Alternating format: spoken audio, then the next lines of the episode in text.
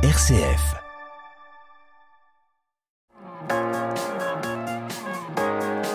M comme midi, l'invité. Un festival au cœur d'un autre festival. Venez découvrir les grandes avancées scientifiques majeures qui devraient porter le monde de manière positive lors du festival Demain Mais en Mieux, dans le cadre du festival de l'imaginaire, je ne vais pas arriver avec ce mot, Yggdrasil. Franck Baratoud, bonjour. Bonjour, vous prononcez très bien Yggdrasil, par contre vous vous en tirez très bien. Oui, je me suis entraînée avant. Mais imaginaire, non, celui-là il passe pas. Qu'est-ce qu'un festival scientifique comme Demain Mais en Mieux vient faire donc dans un week-end consacré à l'imaginaire? Eh bien, il vient satisfaire les curieux, et c'est un peu le dénominateur commun entre les sciences et les mondes de l'imaginaire. En gros, si on refait un historique rapide, parce qu'effectivement, ça peut paraître un peu un choc des mondes au départ, pour situer en quelques mots le festival Yggdrasil à la base, donc effectivement, c'est le plus grand festival de France consacré au monde de l'imaginaire. On parle d'une très grosse surface, puisque c'est 20 000 mètres carrés en tout de décor, voilà, à Eurexpo, effectivement, donc le week-end prochain, et qui accueille les gens sur un univers qui est divisé en fait en plusieurs mondes, qui sont consacrés donc au grand monde de la littérature et du cinéma. En gros, c'est un peu un rêve de gosse devenu réalité, où vous pouvez aller vivre en vrai ce qui d'habitude vous avait fait rêver dans les films. Vous pouvez aller vous battre à l'épée laser, vous pouvez aller côtoyer un vrai squelette de T-Rex. Vous avez différents univers comme ça qui sont consacrés donc à du Harry Potter, à du Star Wars, etc. Chaque univers permettant d'aller à la rencontre des artistes qui font vivre ces mondes-là en coulisses. Et donc partant de cet univers-là, on est arrivé un jour à un constat un peu triste qui était qu'à chaque fois qu'on invitait des auteurs de science-fiction sur le festival, on en arrivait à la conclusion que ces gens-là avaient une vision furieusement dépressive du futur, c'est le moins qu'on puisse dire, et que ça n'a pas toujours été le cas. Et pourtant, aujourd'hui, c'est vraiment la tendance. C'est-à-dire qu'aujourd'hui, la science-fiction, c'est un peu, vous êtes en 2052, les machines dominent le monde. C'est apocalyptique. Oui, vraiment. C'est très apocalyptique. Quand ce n'est pas les machines qui dominent le monde, en général, c'est les zombies qui s'en sont chargés avant. Dans tous les cas de figure, ça ne vous donne pas une furieuse envie de présenter la vision de demain à vos enfants et de dire vas-y mon fiston, lâche-toi, tu vas voir, ça va être super. Et donc, l'idée, ça a été de dire ça n'a pas toujours été ça. C'est-à-dire que la science-fiction, au début, c'était des gens comme Jules Verne, qui étaient plutôt limite idéalistes. Des visionnaires, oui. Ouais, des visionnaires, et puis des visionnaires. Alors des fois, la vision du futur qu'ils nous donnaient était des fois un peu gadget, c'est-à-dire que c'était un peu la technologie qui allait apporter toutes les solutions, c'est aussi à remettre dans le contexte d'une époque, mais au moins on avait envie de s'y projeter. Et aujourd'hui, c'est plus le cas. Et donc, l'idée a été de faire ce pari, de dire, finalement, le festival qu'on a rassemble des curieux, des gens qui s'intéressent à tout. Et la science, son ADN même, c'est la curiosité. C'est d'avoir envie d'aller voir un peu ce qu'il y a derrière le prochain virage et de comprendre les choses. Et donc, l'idée était de dire, si on allait toquer finalement à la porte des grands labos et leur demander ce qui se mitonne vraiment en coulisses de la science, effectivement, avec un parti pris qui est de dire, on veut pas de naïveté, mais par contre, on va choisir un parti pris volontairement, résolument positif. Racontez-nous des choses qui sont porteuses d'espoir. Soit pour des espoirs très proches, des choses qui vont apporter des solutions à des problèmes déjà identifiés, soit des choses qui sont enthousiasmantes et dont on ne sait pas forcément encore à quoi elles serviront, mais qui en tout cas sont des choses qui indéniablement ouvrent des voies nouvelles sur l'avenir. On va revenir tout au long de cette interview sur différentes choses que vous aurez l'occasion donc de voir ce week-end. Le décor de ce festival Demain Mais en Mieux, c'est une base scientifique lunaire. Pourquoi la Lune ? Alors, pourquoi la Lune ? En fait, l'idée, c'est qu'on ne déconnecte pas complètement du côté imaginaire malgré tout. On s'est autorisé un petit pas de côté à ce niveau-là avec la complicité de nos amis scientifiques, qui est de dire, en gros, on a posé un synopsis qui est de dire, voilà, c'est arrivé. Depuis le temps que l'humanité se demande si elle est seule dans l'univers, elle a été contactée. On vient d'être contacté par une civilisation galactique qui nous apprend au passage qu'en fait, il y a énormément de civilisations qui se rencontrent déjà très régulièrement sur un symposium. Et on est invité au premier symposium galactique. On fera fi du problème des distances, de comment on pourrait bien y aller. Et donc, pourquoi la Lune ? Tout simplement, on est parti du principe qu'on est en train d'embarquer sur la Lune tous les gens qui vont faire partie de cette première délégation pour aller présenter l'humanité à une autre civilisation. Et la question qui se pose, et qui je crois est assez inspirante, et puis qui pose un filtre assez naturel sur tout ce qu'on présente derrière, c'est de dire de quoi on serait fier. Si un jour il fallait aller présenter l'humanité à une autre civilisation, finalement, qui on mettrait à bord du vaisseau pour nous servir de carte de visite ? Il y a assez peu de chances qu'il y ait des gens comme Vladimir, par exemple. Et par contre, il y a de fortes chances qu'il y ait effectivement beaucoup de scientifiques qui travaillent avec un peu la flamme, avec les yeux qui brillent sur des projets d'avenir. Et ces scientifiques, ils seront donc là à découvrir. Ils vous ont suivi sur ce projet-là. Ouais. C'est pourtant pas forcément toujours naturel pour eux de sortir de leur labo et d'aller comme ça à la rencontre du grand public, d'un grand public divers et varié, vous le disiez, très familial. C'est vrai. Et en même temps, c'est pas si atypique que ça pour eux, parce qu'en fait, on se rend compte que beaucoup de scientifiques sont des curieux et des rêveurs. même. Beaucoup sont un peu des geeks, pour reprendre le terme à la mode. Et effectivement, beaucoup éprouvent un peu de frustration aussi souvent sur des événements sur lesquels ils sont amenés à se déplacer. C'est quelque part un peu la malédiction, entre guillemets, d'événements comme la Fête de la Science, c'est que ça dit science dans le nom. Et c'est dommage d'en être là dans notre société, mais aujourd'hui, on a trop de gens qui ont été convaincus par des années de formation que finalement, les sciences, c'est pas leur truc, qu'ils y comprennent rien, alors que c'est des curieux et qui demandent qu'à s'émerveiller. Donc là, quelque part, on fait la démarche un peu inverse, on piège les gens, ils sont là quelque part pour autre chose, et on fait le pari qu'ils sont fondamentalement compatibles avec cet exercice-là. Et donc les scientifiques ont un plaisir immense à ça, parce qu'ils se retrouvent face à des gens qui sont très décomplexés, du coup, qui sont dans un contexte où ils ne sont pas intimidés. Les barrières tombent, et du coup, le dialogue est direct. Et c'est vraiment ça la promesse, c'est de dire, parce qu'effectivement, comme vous le disiez, on rassemble tous les grands instituts scientifiques aujourd'hui, hein, je ne vais pas vous faire un inventaire à l'après-vert, mais on a les gens du CNRS, du CEA, du CNES, de l'Agence spatiale européenne, de l'INSERM, énormément d'instituts sont présents, et finalement, on arrive à pas intimider les gens parce que malgré tout, ces gens-là sont venus dans une logique très proche. La promesse, c'est vraiment de dire, vous allez parler à des chercheurs qui ont, entre guillemets, les mains dans le cambouis sur ces projets-là et vous allez pouvoir leur parler face à face. C'est la 3e édition de ce festival cette année. Quelles sont les principales nouveautés sans trop rentrer dans le détail? On reviendra dans le détail tout à l'heure dans la deuxième partie de cet entretien. Moi, il y a 2 nouveautés dont je suis assez fier cette année dans cette volonté justement de proximité. On pourra détailler tout à l'heure des exemples un peu incroyables, on va dire, de choses qui sont présentes. Mais l'idée, c'était aussi de tendre des perches vers des choses plus proches des gens. Et à ce niveau-là, il y a 2 initiatives qui nous plaisent beaucoup cette année. D'une part, une initiative qu'on a menée avec la région. Il faut savoir que la région a été un partenaire dès la première édition du festival et nous a énormément soutenus. C'est des choses qui nous ont fait très plaisir. La direction de la recherche et de l'innovation de la région a vraiment embrayé très vite sur ce projet en voyant le potentiel. Et du coup, la région est engagée cette année dans un projet qui est extrêmement intéressant, qui s'appelle la région des ingénieurs et des techniciens, qui en fait a pour vocation à créer justement des vocations chez les jeunes aujourd'hui, en disant quelque part, le monde que te proposent les médias, le futur qu'on te propose ne t'emballe pas, change-le. Tu peux en faire partie. Et tu n'as pas besoin d'être forcément le dernier des cadors en maths pour en faire partie. Tu peux aussi être un technicien qui, du coup, va participer de façon indispensable à l'aventure. Et donc ça, on a voulu le relier sur le festival. Et du coup, on a un très vaste espace qui est consacré à toutes les filières de formation de la région. Ce n'est pas le salon de l'étudiant. Ça va être vachement plus vivant puisque l'idée, c'est qu'ils sont venus avec leurs prototypes. Et donc, ils nous amènent des choses assez incroyables. On a des prototypes agricoles, par exemple, qui ont été bricolés par des étudiants pour répondre à des besoins très spécifiques d'agriculteurs. C'est aussi ça, écrire demain. Parce que demain, s'écrira pas sans nos agriculteurs. Demain, s'écrira pas sans des nouvelles voies énergétiques où là aussi on a des protos qui sont présentés. Et puis on a une deuxième nouveauté qui nous plaît beaucoup cette année, qui est née de la collaboration depuis le début avec les gens du CNRS. On a eu des chercheurs du CNRS dès la première année qui effectivement sont venus un peu curieux au départ et puis qui sont repartis emballés. D'une façon générale, on a des gens qui repartent avec un sourire jusqu'aux oreilles de leur expérience sur l'événement. Et du coup, la deuxième année, le CNRS a eu un problème tout bête, c'est de dire, on a envie de montrer d'autres labos, évidemment, sur chaque édition. Sauf que les chercheurs de la première édition étaient vent debout en disant, non, c'est dégoûtant, nous, on veut revenir. Ça nous a plu, on veut refaire l'expérience. Et donc, avec la complicité du CNRS, on a monté une initiative qui s'appelle un café au labo, qui va complètement dans cette démarche de proximité. L'idée, c'est que pendant 2 heures, un chercheur tient le bar au milieu du festival. Ce bar offre des cafés et des jus de fruits aux gens. Et donc, là où dans un bar normal, vous parleriez avec votre barman et vous allez parler des résultats du match de foot de la veille ou de la météo, là, vous avez un chercheur en face de vous, mais qui du coup est dans une logique complètement décomplexée, c'est le barman. Et vous allez pouvoir parler de façon très libre avec lui, il vous tend un sujet. Et simplement, vous allez pouvoir en parler de façon extrêmement simple, extrêmement humaine, en petit comité autour du bar. On continue à parler de ce festival Demain et en mieux et on revient tout à l'heure sur le fond de ce que vous allez pouvoir voir et qui vous allez pouvoir rencontrer après la musique de Sam Tompkins, Die for Someone. Why?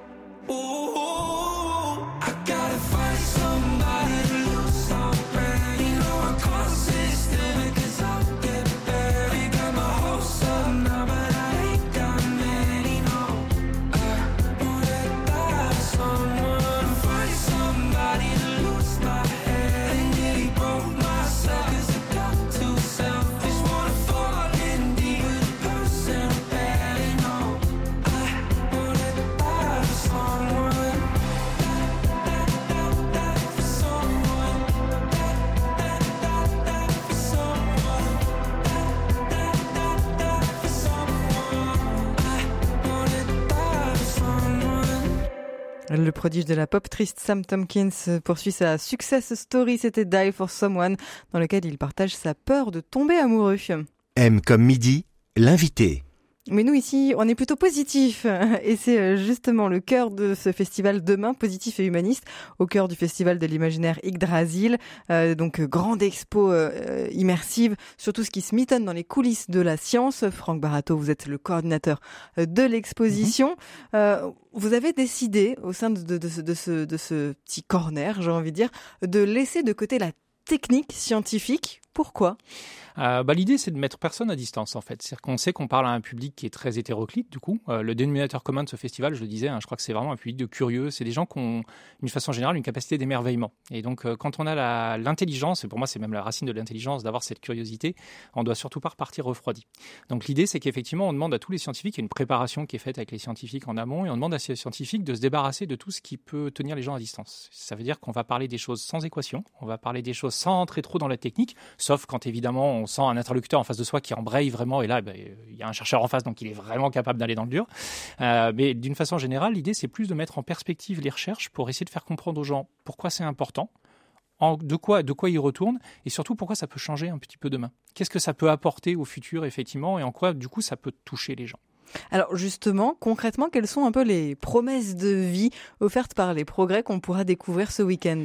Alors, il y a vraiment toutes sortes de voyages qui vont être proposés. Il y a des voyages sur le domaine de l'énergie. On aura entre autres les équipes de ITER qui seront présentes. ITER, c'est l'exemple même du projet que peu de gens connaissent, alors que c'est un projet qui démarre dans à peine quelques années maintenant. C'est un projet pharaonique qui se construit à côté d'Aix-en-Provence, dont la vocation en deux mots est d'essayer de reconstituer sur Terre l'équivalent d'une étoile, ni plus ni moins. Et l'idée, c'est de reprovoquer les mêmes réactions qui se passent au cœur des étoiles pour en finir avec les énergies fossiles. Vous voyez un peu l'enjeu qu'il y a derrière. On utilise comme carburant de l'hydrogène et en gros, vous avez 1 gramme d'hydrogène qui vous donne l'équivalent de 10 tonnes de pétrole. Je vous laisse imaginer les perspectives. C'est l'exemple même du projet lointain. On sait que ça ne démarrera pas. Il n'y aura pas demain une centrale qui produira de l'électricité avec ça. Mais par contre, le jour où ça marche, on a trouvé une vraie solution. Pour vous donner d'autres exemples, on va se parler évidemment conquête spatiale parce que c'est des débats qui sont intéressants évidemment par rapport au futur. Les gens du CNES, le Centre National d'Études Spatiales, nous amènent un vrai prototype cette année, entre autres, de fusée réutilisable. C'est-à-dire que c'est vraiment le prototype avec lequel ils sont en train d'essayer de se roder avec ce bon vieux défi qui consiste à arrêter de jeter la fusée quand on a fait un tir. On sait qu'on va avoir besoin de l'accès à l'espace pour énormément de choses, y compris pour la connaissance de notre planète. Le tout étant effectivement d'avoir un accès à l'espace qui soit un peu plus abordable et un peu plus respectueux effectivement de nos ressources. C'est tout l'enjeu de ces essais. C'est une démarche qui s'apprend avec des prototypes comme celui qui est présenté. Et puis après, on va emmener les gens aussi sur de la recherche vraiment fondamentale. Vous aurez les gens, une des équipes du CNRS qui s'appelle le laboratoire des deux infinis, l'IN2P3. C'est des gens assez étonnants. On parlait du monde de l'imaginaire. C'est des gens dont une équipe travaille enterrée à 1700 mètres sous les Alpes. Quand vous prenez le tunnel du Fréjus pour aller en Italie, vous ne le savez pas, mais vous passez à côté d'un laboratoire. Ces gens-là travaillent dans la cave de Batman, mais en vrai, et essayent de détecter la matière noire. La matière noire, c'est un truc complètement abstrait. Là, pour le coup, on est dans de la recherche fondamentale. On sait que ça constitue aujourd'hui 80% de la matière de l'univers qui est autour de nous, sauf qu'on ne la voit pas, on ne la comprend pas, et que pourtant elle doit avoir un rôle sacrément déterminant. Donc c'est typiquement le genre de recherche vers lesquelles on gratte. Là, c'est les Galiléens d'aujourd'hui, c'est-à-dire c'est des gens qui peuvent introduire des vraies révolutions dans la science, sans garantie du tout d'aller au bout. Quelles sont un peu les visites incontournables, les grands temps forts, les personnalités à ne pas manquer ? Alors, il va y avoir de très belles personnalités cette année. On aura entre autres la présence de Didier Schmitt, qui est le directeur de la stratégie des missions d'exploration de l'Agence spatiale européenne, qui est quelqu'un qui peut vraiment vous parler des projets de demain en matière d'exploration et du sens que ça peut avoir d'aller vers ce genre de mission. On va avoir également une très belle rencontre, puisqu'on a également de la science appliquée qui est présentée pour être proche des retombées pour les gens. On a une très belle rencontre avec les équipes d'Airbus. Airbus était déjà présent l'année dernière et a choisi cette année de nous faire vraiment confiance en nous ouvrant les portes d'une équipe qui s'appelle Blue Sky. Blue Sky, c'est le laboratoire de recherche avancée d'Airbus. C'est des gens qui ne travaillent pas sur l'avion de demain, mais littéralement sur des projets d'avancée technologique dans de multiples domaines. Et en particulier, leur directeur sera là, le directeur de Blue Sky, Jean-Dominique Coste, qui va venir nous présenter un projet, c'est quasiment du Star Wars, mais du bon côté de la force aussi. C'est un projet qui consiste à avoir une ferme orbitale en orbite, à une ferme solaire qui collectera les rayons du soleil là où justement on s'affranchit de toute contrainte de météo, là où le soleil brille tout le temps. Tout le problème étant ensuite de faire redescendre l'énergie collectée vers la Terre, et elle va être redescendue via un rayon. C'est pas de la science-fiction, des tests ont déjà été faits sur Terre pour ça. C'est un énorme rayon d'énergie qui redescendra pour ramener cette énergie vers une centrale terrestre. Vous voyez, c'est un peu le rayon de l'étoile noire, mais en version étoile blanche, qui fait du bien. Donc il y aura un peu tous les plus grands centres de recherche. Je vous ai parlé du CNRS, l'INSEAM, Airbus, Ariane, Dassault, l'ANR. Le but, c'est de rendre tout ça aussi un peu vivant et proche des gens. Comment on fait pour casser cette barrière un petit peu ? Alors, petit à petit, les gens qui nous accompagnent depuis la première édition, les chercheurs commencent à prendre un petit peu confiance justement dans la démarche, rendre compte qu'effectivement, il y a une énorme écoute de la part des gens. Donc, petit à petit, on introduit des petites touches de décalage dans la présentation. Je vous parlais des recherches fondamentales de l'IN2P3. Typiquement, cette année, l'IN2P3 va parler entre autres de toutes ces recherches en matière de physique des particules. Les particules, c'est quand même un truc assez abstrait. Et vous allez avoir sur le festival de Monsieur Loyal, façon cirque. C'est un peu le cirque de puces savante, mais en mieux. Ils vont venir vous présenter le plus petit zoo du monde avec les particules élémentaires sous un jour comme vous les connaissez peu, je pense, puisque ces particules ont des particularités tellement étonnantes qu'on peut en faire quasiment des personnages. Et c'est ce qu'ils ont choisi de faire. Donc, vous voyez, ce sont donc de vrais scientifiques malgré tout. Absolument, mais qui vont s'essayer au rôle de comédien. Donc on les accompagne un petit peu en amont sur ce genre d'exercice. Et je pense que c'est le genre de chose qui va être surprenante et extrêmement agréable pour le public. C'est important pour vous de sortir la science des labos comme ça, de montrer qu'elle peut être presque ludique ? Oui, complètement. En fait, c'est quelque part, c'est un peu une tristesse des fois de constater à quel point aujourd'hui, les stars sont dans des domaines finalement souvent assez superficiels, hélas. On a des scientifiques qui ont des rôles absolument majeurs pour l'avenir de notre planète et notre avenir à tous et qui sont finalement très peu connus. Donc je pense que c'est important de les emmener à la rencontre des gens, de montrer le sens de leur recherche, de rappeler aux gens aussi ce que c'est qu'une passion dans la recherche. Il y a tellement de gens qui aujourd'hui cherchent du sens dans leur boulot. Là, vous avez des gens qui sont capables pendant 10 ans, 15 ans de chercher dans la même direction, là où la plupart des salariés constatent que leur boîte change de stratégie tous les 6 mois. Là, vous avez des gens qui ont dévoué 20 ans de leur vie à une recherche et qui y croient et qui ont toujours les yeux qui brillent au bout de 20 ans. Je trouve que c'est rien qu'en soi, c'est déjà très inspirant pour le public, effectivement. Mais c'est pas des rockstars, ça. C'est des gens qui sont des sommités dans leur domaine, mais finalement dont vous ne connaissez pas les noms. Mais auprès de qui vous pourrez aller discuter. Donc ce sera ce week-end au sein du festival Yggdrasil à Eurexpo à Bron, donc 10h-19h samedi jusqu'à 18h dimanche. C'est gratuit pour les moins de 13 ans, c'est une quinzaine d'euros pour les adultes et le billet est valable pour les 2 festivals, donc n'hésitez pas à vous faire plaisir. Merci Franck Baratoud. Merci à vous. Et on repart en musique avec Philippine Lavret sur RCF Lyon, Tomber en amour.